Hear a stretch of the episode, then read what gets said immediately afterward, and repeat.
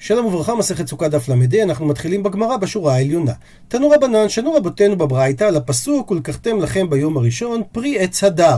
ומזה שנאמר פרי עץ הדר ולא אמרו רק פרי הדר, זה בא להגיד לך שאנחנו מחפשים עץ שטעם עצו ופריו שווה. וממילא האפשרות שלנו, הווה אומר שמדובר זה אתרוג. שואלת הגמרא, ואימה אולי תאמר שזה פלפלים. והכוונה היא לפלפל השחור, שכאשר הוא לפני הבשלה זה גרגירים בצבע ירוק, וכאשר הוא אחרי הבשלה וייבוש זה הגרגירים השחורים שאנחנו מכירים מהמטבח. והוכחה לדבר כדתניא, כמו ששנינו בברייתא במסכת ברכות, היה רבי מאיר אומר, ממשמע שנאמר, נקרא את הפסוק בפנים, וכי תבואו אל הארץ ונטעתם כל עץ מאכל, וארלתם אורלתו את פריו 3 שנים יהיה לכם ערלים, לא יאכל. אז מזה שכתוב בפסוק, ונטעתם כל עץ, ובסוף הפסוק כתוב לא יאכל, אז ודאי שהנטייה איני יודע שהוא עץ מאכל, אז אם כן, מה תלמוד לומר? למה התורה באה ואומרת, ונטעתם כל עץ מאכל? אלא זה בא ללמד אותנו שמדובר על עץ שטעם עצו ופריו שווה. הווי אומר, זה הפלפלים, וזה בא ללמדך שהפלפלים חייבים באורלה. שלא תאמר שהפלפלים זה מין ירק, כי זה דומה לשיח מטפס ונראה כמו עץ שפל כמין רותם שאינו גבוה מן הארץ. ולכן באה התורה וחידשה שגם הפלפלים זה עץ, 3 שנים ראשונות העץ הזה הוא אורלה. וממשיכה הברייתא, ואין ארץ ישראל חסרה כלום, שנאמר בספר דברים לגבי ארץ ישראל, נקרא בפנים, ארץ אשר לא במסכנות אוכל בלחם, לא תחסר כל בה, ארץ אשר אבניה ברזל ומהרריה תחצוב נחושת, אז לא תחסר כל בה אפילו את הפלפלים. ולענייננו אנחנו רואים שפלפלים זה עץ שטעם עצו ופריו שווה, אז למה אמרת שעץ שטעם עצו ופריו שווה זה דווקא אתרוג, אולי זה פלפלים? עונה על כך הגמרא, באמת פלפלים ואתרוג שניהם טעם עצו ופריו שווה. אלא מה, יש בעיה טכנית. הטעם בפלפלים משום דלא אפשר. אי אפשר לטעות על 4 המינים. מפרטת הגמרא, היכי נעביד, איך בדיוק נעשה? אם ננקוט חדה, ניקח פרי אחד של הפלפלים, הרי לא מינקרה לקיחתה. כי מתוך קוטנה של הפרי של הפלפלים זה לא ניכר. אלא מה, ננקוט תרי או תלתה? אז ניקח 2 או 3 פירות של הפלפל, והרי, לפי מסורת הש"ס צריך לקרוא, פרי, דהיינו, 1 אמר רחמנה, ולא 2 ו3 פירות, הילקח, לכן, מבחינה טכנית לא אפשר. זה משאיר לנו רק את האפשרות של עץ שטעם עצו ופריו שווה, זה אתרוג. עד לכאן הדעה הראשונה שזה נלמד אתרוג מהמילים פרי עץ הדר. הדעה השנייה, רבי אומר, אל תקראי הדר, אלא הדיר. דהיינו, אנחנו מחפשים פרי עץ שדומה אילנו לדיר של צאן. והדמיון הוא באופן הבא, מה דיר זה בצאן? יש בו גדולים וקטנים, תמימים ובעלי מומיים. ההכנה מכאן גם אנחנו מחפשים עץ שיש בו גדולים וקטנים, תמימים ובעלי מומיים. שואלת הגמרא, אתו האם שאר פירות לט בו גדולים וקטנים, תמימים ובעלי מומיים? למה זה מיוחד רק באתרוג? הלא כל תפוחי אילן אחד אינן שוות. לכן מסבירה הגמרא את דעתו של רבי, אלא החיקה אמר, זה אומנם דומה לדיר, אבל באופן הבא, עד שבאים קטנים עדיין גדולים קיימים. כלומר, הגדולים והקטנים לא מדובר על תוצרת של שנה אחת, אלא גדולים של שנה אשתקד וקטנים של שנה זו, שהאתרוג דר וגדל באילנו 2 ו3 שנים, וכשבאים וחונטים האתרוגים של עכשיו, עדיין האתרוגים הגדולים של שנה שעברה קיימים באילן. עד לכאן הדעה השנייה. הדעה השלישית, רבי אבאו אמר, אל תקרא הדר, אלא הדר. זאת אומרת, אל תגיד הדר מלשון יופי, אלא הדר מלשון דירה, דבר שדר באילנו משנה לשנה. ואומר רש"י, זה בעצם בדיוק מה שרבי אמר, רק הם חולקים במשמעות של המילה הדר. מר דר ישלי לשון דיר, ומר דר ישלי לשון דירה. עד לכאן הדעה השלישית. הדעה הרביעית, בן עזאי אומר, אל תקרא הדר, אלא אידור, שכן בלשון יווני קוראים למים אידור, וזוהי שגדל על כל מים, הווה אומר זה אתרוג. התחילית הידרו מציינת מים נוזלים או מימן. 2 דוגמאות, הידרודינמיקה זה תחום בפיזיקה ובהנדסה שמהווה מימוש של מכניקת הזורמים לנוזלים. דוגמה שנייה, ההידרה זה מפלצת מים מהמיתולוגיה היוונית. ציטוט מהמשנה של אשרה ושל עיר הנידחת פסול. מה היא טעמה? כיוון דלשריפה קאי, בגלל שזה עומד לשריפה. מדובר, כמו שכבר למדנו, על אשרה, עבודה זרה שהייתה בזמן שהם נכנסו לארץ, או עיר הנידחת שצריך לשרוף את כל השלל שלה, הרי כיתות מיכתת שיעורי. השיעור שלו נחשב כבר עכשיו כאילו הוא לא קיים, וממילא אתרוג כזה פסול. ציטוט מהמשנה של אורלה פסול, שואלת הגמרא מהי תמה, עונה הגמרא פליגי בה נחלקו בדבר רב חייא בר אבין ורבי אסי. אחד אמר לפי שאין בה היתר אכילה, ואחד אמר לפי שאין בה דין ממון. המחלוקת היא בעצם מה התכוונה התורה כשהיא אמרה לכם. מי שאומר שאין בה היתר אכילה, הוא מבין שהמילה לכם זה אומר דבר שראוי לכם בכל דרכי הנאתו, ואם אתם לא יכולים לאכול אז זה לא שלכם. מי שמבין שהמילה לכם עניינו בעלות ממונית, אז דבר שהוא איסור הנאה הרי הוא לא שלכם, הוא לא שווה פרוטה מבחינת הבעלים, ולכן הוא לא עונה על הקריטריון שלו לקחתם לכם. ואומרת הגמרא, כסלקא דעתי, בשלב הזה אנחנו מבינים שמאן דבאי היתר אכילה, שמי שסובר שצריך היתר אכילה לא באי דין ממון, הוא לא מצריך שיהיה בעלות ממונית, מצד שני, ומאן דבאי דין ממון, ומי שמצריך בעלות ממונית לא באי היתר אכילה. הוא מסביר רש"י, לפי מי שאומר שצריך היתר אכילה, אם אנחנו נמצא מקרה שיש היתר אכילה, לדוגמה מעשר שני בירושלים, שמפרישים אותו מיבולים שגדלו בשנים א' ב' ד' ה' מתוך 7 שנים, והיו אוכלים אותו בטהרה בירושלים כשבית המקדש היה קיים. אז היתר אכילה יש כי אפשר לאכול אותו בירושלים, ואם אנחנו לא מצריכים דין ממון, זה אומר שלשיטת רבי מאיר, שהוא מגדיר בגמרא בקידושין שמעשר שני לא שייך לבעלים, אלא זה ממון גבוה, וזה אומר שלא ניתן לקדש בו אישה, בכל זאת לפי מי שאומר שמספיק היתר אכילה, הרי זה אתרוג שכשר לצאת בו ידי חובת 4 המינים. לעומת זאת, אם אנחנו אומרים שמי שמצריך דין ממון לא מסכים שצריך היתר אכילה, ממילא הוא יכשיר אפילו אתרוג של תבל, שזה אתרוג שאסור באכילה, אבל כן מותר בהנאה, אז יש משמעות של בעלות ממונית עליו, מצד שני אי אפשר לאכול אותו. ועל בסיס ההבנה הזאת שכל אחד לא סובר את דעתו של השני, שואלת הגמרא תנן, הרי שנינו במשנה שלנו שאתרוג של תרומת טמאה פסול. בישלמה נוח לי להבין, למאן דאמר, למי שאומר שהטעם הוא לפי שאין בה היתר אכילה שפיר, אני יכול להבין, כי הרי תרומת טמאה לא ניתנת לאכילה, לכן לא יוצאים ידי חובה באתרוג כזה, אלא למאן דאמר, אבל לפי מי שאומר לפי שאין בה דין ממון, אמאי מדוע היא פסולה, הרי היא מסיקה תחת תבשילו. שאומנם אין היתר אכילה, אבל מותר להשתמש בזה כחומר הסקה, וממילא אנחנו כן רואים פה דין ממון, זאת אומרת יש פה בעלות ממונית, אז אם ככה אנחנו כן יכולים להגיד שזה עומד בקריטריון של ולקחתם לכם. ולכן אומרת הגמרא, אלא בהיתר אכילה כולי עלמא לא פליגי דבעינן. דהיינו, גם רבי חייא בר אבין וגם רבי אסי מסכימים שחייבים שיהיה היתר אכילה. כך שאפילו אם יש דין ממון, זה לא יהיה כשר לאתרוג בלא היתר אכילה, שהרי זה חייב להיות ראוי לכל דרכי הנאה, כי אם לא, אי אפשר להגיד שזה עומד במה שהתורה אמרה ולקחתם לכם. כי פליגי במה הם נחלקו? בדין ממון.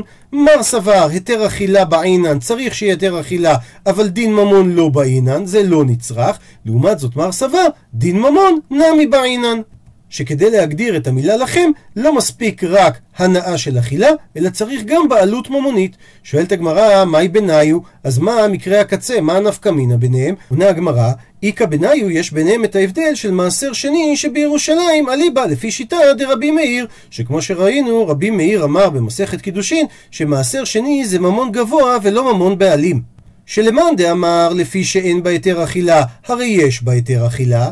ואם ככה אפשר להעמיד את המשנה שאומרת מעשר שני בירושלים כשר, אפילו שיטת רבי מאיר, כי הרי רבי מאיר אמנם אמר שמעשר שני זה ממון גבוה, אבל מה שמעניין אותנו זה האם האתרוג הזה מותר באכילה או אסור באכילה. וזה מה שמגדיר את המילה ולקחתם לכם. לעומת זאת, למאן דאמר לפי שאין בדין ממון, הרי מעשר שני לשיטת רבי מאיר ממון גבוה הוא. ולכן אתרוג כזה לשיטת רבי מאיר יהיה פסול, ואת המשנה אפשר להעמיד רק לשיטת חכמים שחולקים על רבי מאיר ואומרים שמעשר שני זה ממון אדיוט. ואומנם עד לכאן לא אמרנו מי אומר מה אמר רבי חייא בר אבין, מה אמר רבי אסי, אבל מדייקת הגמרא תסתיים כנראה שרבי אסי הוא זה שאמר לפי שאין בדין ממון. ומה ההוכחה לכך? דאמר רבי אסי, אתרוג של מעשר שני לדברי רבי מאיר אין אדם יוצא בו ידי חובתו ביום טוב, לדברי חכמים אדם יוצא בו ידי חובתו ביום טוב, תסתיים. ולכן תסיק בהכרח שרבי אסי הוא זה שאמר שכדי שנאמר שהאתרוג עונה על הקריטריון שלו לקחתם לכם, צריך שיהיה בו דין ממון, שאז גם אם יש בו היתר אכילה עדיין דין ממון אין בו, ולכן לפי רבי מאיר הוא יהיה פסול. מביאה הקשב הגמרא גופה, דהיינו בוא נדון בגופיהם דל דברים שהבאנו קודם. אמר רבי אסי, אתרוג של מעשר שני לדברי רבי מאיר, אין אדם יוצא בו ידי חובתו ביום טוב, לדברי חכמים, אדם יוצא בו ידי חובתו ביום טוב. מקרה שני, מצה של מעשר שני, לדברי רבי מאיר, אין אדם יוצא בו ידי חובתו בפסח, לדברי חכמים, אדם יוצא בו ידי חובתו בפסח. מקרה שלישי, עיסה של מעשר שני, לדברי רבי מאיר, פטורה מן החלה, לדברי חכמים, היא חייבת בחלה.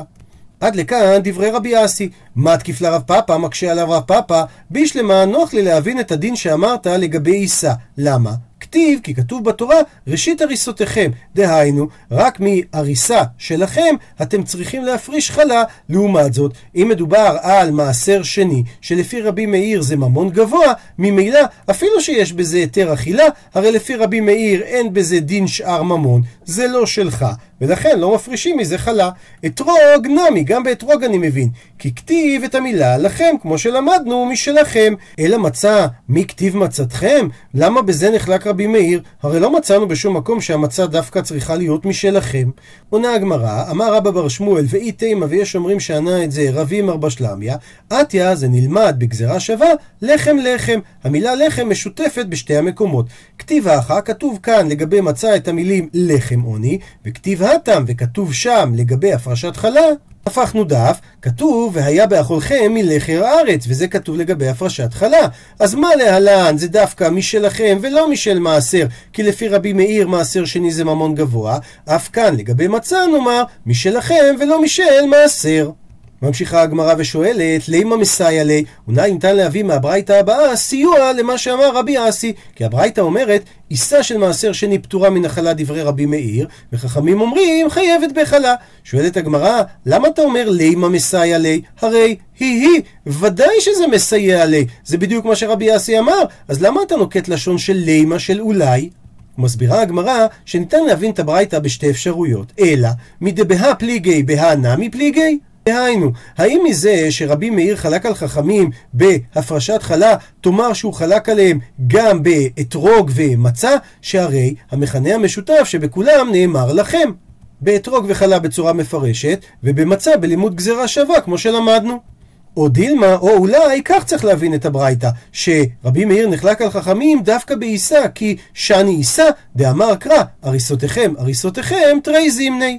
שבגלל שהתורה כתבה פעמיים את המיעוט הריסותיכם, דהיינו הריסות שלכם, לכן רבי מאיר אמר שחייב שזה יהיה שלכם, אבל במקום שאין שני מיעוטים אלא רק חד מיעוטה, כמו באתרוג וכמו במצה, אולי בזה רבי מאיר לא יחלוק על חכמים.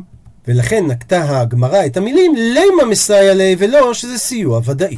ציטוט מהמשנה של תרומת מאה פסולה, ומסבירה הגמרא דלת בהיתר אכילה, כי ראינו שלכל הדעות חייבים שיהיה היתר אכילה כדי שנאמר לכם. ציטוט מהמשנה ושל תרומת טהורה לא ייטול, פליגי בה נחלקו בדבר רבי אמי ורבי אסי. אחד אמר שהטעם שלא ייטול מפני שמכשירה, הכוונה אישה מקבלת מיד בנה ומיד בעלה את ארבעת המינים, והיא מחזרת אותם למים בשבת כדי שהם לא יתייבשו, ואז כשהם נוגעים באתרוג, הרי על ידי נגיעה במים הוא הוכשר לקבל טומאה, כי ככה כתוב בויקרא י"א, וכי יותן מים על זרע, ואסור לגרום טומאה לתרומה, דכתיב משמרת תרומותיי, אמר רחמנה, עשה לתרומה שימור. ולכן אל תיטול תרומה טהורה, כי אתה מכשיר אותה לקבל טומאה. וחד אמר, וטעם של השני, מפני שמפסידה, כי על ידי שאתה לוקח תרומה טהורה, אתה גורם לקליפה החיצונית שלה להיות נמאסת במשמוש הידיים, והרי אסור להפסיד תרומה, כמו שכבר הבאנו קודם מזה שכתוב משמרת תרומותיי, אמרה התורה, עשה לה שימור. שואלת הגמרא, מהי ביניו? מה נפקא מינה ביניהם? עונה הגמרא, כגון שקרא עליה השם חוץ מקליפתה חיצונה. דהיינו שכאשר הוא אמר שהאתרוג הזה הוא תרומה, הוא אמר כל האתרוג הוא תרומה, חוץ מהקליפה החיצונה, שזה הקליפה הירוקה הדקה של האתרוג. שלמאן דאמר מפני שמכשירה איקה, הרי עדיין קיים ישנו הטעם שהוא מכשיר את התרומה הזאת לקבל טומאה, לעומת זאת למאן דאמר מפני שמפסידה ליקה, אין פה את הטעם הזה, כי הרי הוא מפסיד את אותה קליפה חיצונית והקליפה הזאת היא לא תרומה. ציטוט מהמשנה לגבי אותו אתרוג של טומאה טהורה שבדיעבד ואם נטל כשרה, מסבירה הגמרא למה היא כשרה? כי למאן דאמר מפני שאין בה היתר אכילה, הרי יש בה היתר אכילה, שהרי כהן יכול לאכול אותה, וגם ישראל שקיבל אותה מכהן, הרי הוא יכול להאכיל אותה לבן ביתו כהן. וגם למאן דאמר לפי שאין בדין ממון, הרי יש בדין ממון. שהרי כהן מקדש בה את האישה, וישראל שקיבל אותה מכהן גם הוא יכול לקדש את האישה, או שיכול למכור אותה לכהנים, והדמים יהיו שלו. ציטוט מהמשנה, ושל דמאי, שבית שמאי פוסלים ובית הלל מכשירים.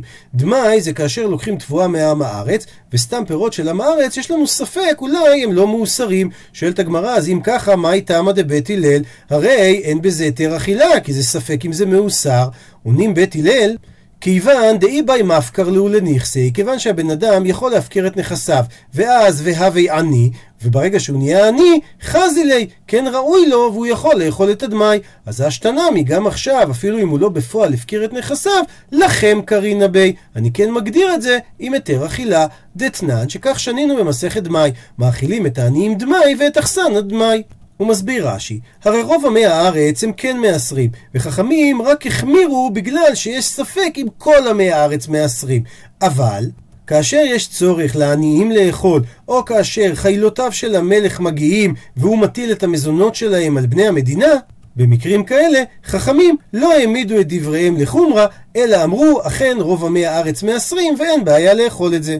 זו הדעה של בית הלל. לעומת זאת ובית שמאי הם סוברים שגם העני לא אכיל דמי. דתנן, שאומנם במשנה אמרנו מאכילים את העניים דמי ואת האחסנים דמי, אבל על זה ואמר אבונה תנא שנינו בברייתא, שבית שמאי אומרים אין מאכילים את העניים ואת האחסנאים דמי, לעומת זאת ובית הלל אומרים מאכילים את העניים דמי ואת האחסנאים דמי.